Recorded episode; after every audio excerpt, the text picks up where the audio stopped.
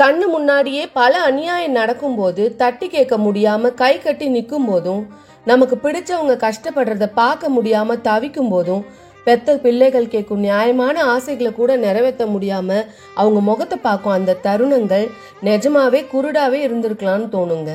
மனசுல இருள் வச்சுக்கிட்டு மிருகமா சுத்துறவங்களை விட பார்வையில மட்டும் இருள் இருந்தாலும் புன்னகையோட குழந்த மனசோட இருக்கும் இவர்கள் நிஜத்தில் ஆசீர்வதிக்கப்பட்டவர்களே. மார்பில் சுனை கொண்டவர் யார்? அன்னை பாலென்றாலே. அருளின் ஊற்றி கண் திறந்தவர் யார்? இறைவன் உயிரென்றாரே. பெருங்கை ஆசையிலும் இருக்கை